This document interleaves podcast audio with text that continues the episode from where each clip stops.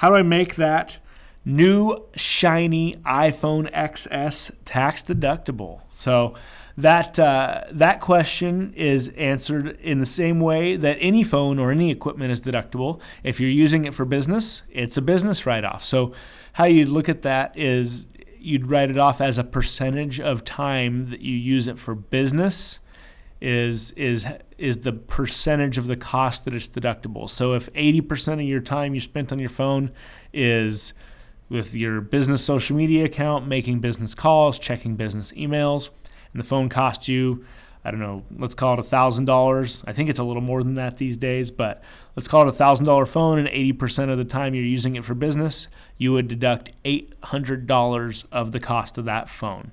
And that's just how you write that off. All right, tax savers, hope you enjoyed that podcast. If you did, as I mentioned at the beginning, if you could leave a review or share it with a friend, it helps us get that message out there. Thank you for your attention and for following the podcast. And we'll see you next time on Tax Savers University.